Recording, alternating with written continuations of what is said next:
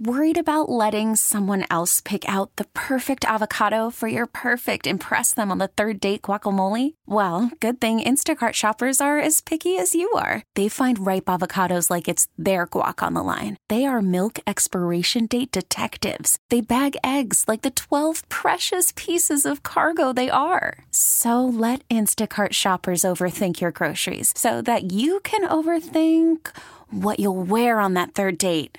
Download the Instacart app to get free delivery on your first three orders while supplies last. Minimum $10 per order, additional term supply. This is News Radio 1059 WBBM's All Local.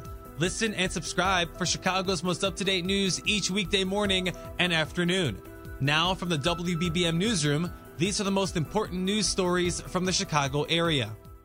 We begin with new information from prosecutors today who have outlined details in the case against the boyfriend of 33 year old Brittany Battaglia, whose body was found in a Logan Square home. And as the bond court judge put it, the details are nothing short of horrific. The judge denied bail for 34 year old Genesis Silva, the boyfriend of Brittany Battaglia. Prosecutors told the court that inside Silva's home, police found a duffel bag that contained Battaglia's body and her almost severed head. In the kitchen area of Silva's home, prosecutors say investigators discovered a tarp and bags that contained shoes, a bucket, a paint suit, black gloves, Clorox, and a Swiffer. Inside one of the bags, prosecutors say, were lists and notes, and that one note said, Can you ask average time until smell, etc. Prosecutors say police found on Silva two cell phones, two smaller pocket knives, and an ice pick, and that in his backpack he had a machete with traces of blood.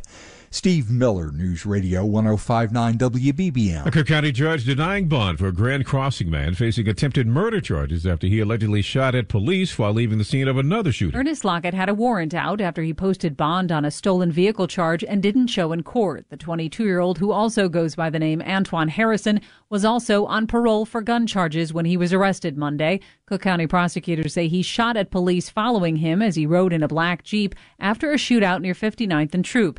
It crashed, and police arrested Lockett and the 21 year old driver and found a 9mm handgun with an extended magazine in the car. A public defender argued prosecutors couldn't prove who fired it and questioned the reliability of the witness who claimed it was Lockett. Prosecutors said he would be a danger if released. Nancy Harty, News Radio 1059 WBBM.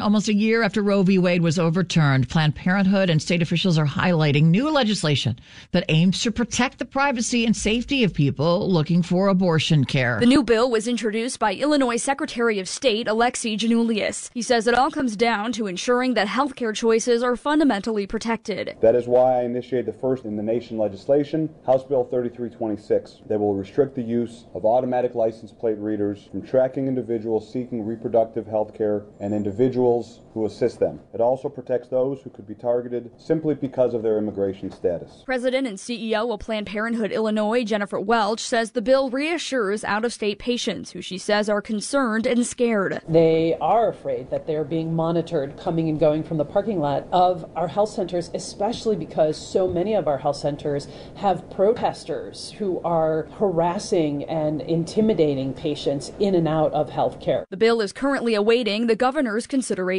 Carolina Garibay, News Radio 1059 WBBM. Mayor Johnson, public school officials, and the teachers union have jointly announced an expansion of the parental leave policy for CPS. Mayor Brandon Johnson says Chicago public school employees will be eligible for 12 weeks of parental leave starting with the school year that begins this fall. That's in line with the city's current policy. My administration is taking that policy one step further so that CPS educators can also receive the benefits of this historic and progressive policy. Chicago Teachers Union President Stacy Davis Gates, whose workforce is 80% women, calls this a transformative moment. It was worked out in partnership with CPS management. This policy makes sense, and it should never be at a negotiating table.